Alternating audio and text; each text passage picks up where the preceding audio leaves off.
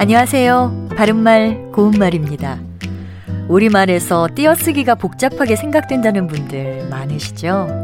띄어쓰기 중에서도 지라는 표현을 잘못 쓰는 경우가 상당히 많습니다. 의존 명사로 쓰이는 지와 어미로 쓰이는 지는 띄어쓰기가 다릅니다.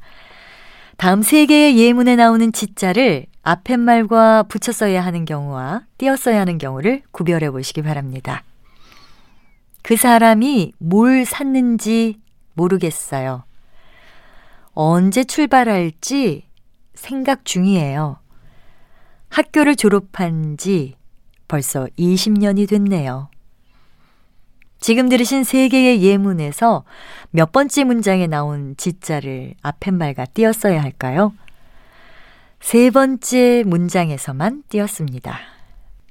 지를 띄어서 쓰는 경우는 동작이 있었던 때로부터 지금의 동안을 뜻하는 의존 명사인 경우에 한정됩니다.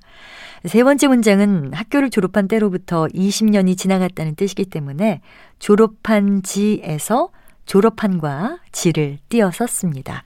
그리고 이것은 일반적으로 동사 뒤에 뭐뭐은 지의 형태로 쓰게 됩니다. 그런데 뭘 샀는지 모르겠어요와 언제 출발할지 생각 중이에요 에서처럼 지가 어미로 사용된 경우에는 앞팻말 지를 붙여서 씁니다. 바른말 고운말 아나운서 변희영이었습니다.